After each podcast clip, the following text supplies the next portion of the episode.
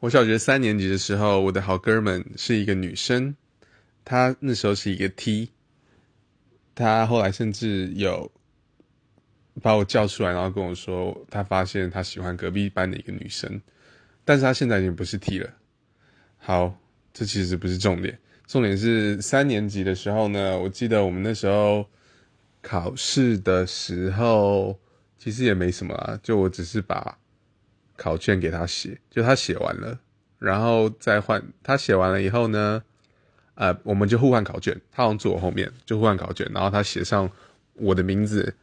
然后再帮我把我的考卷写完。嗯，好像是这样子吧。这个回忆我一直记得，不知道为什么。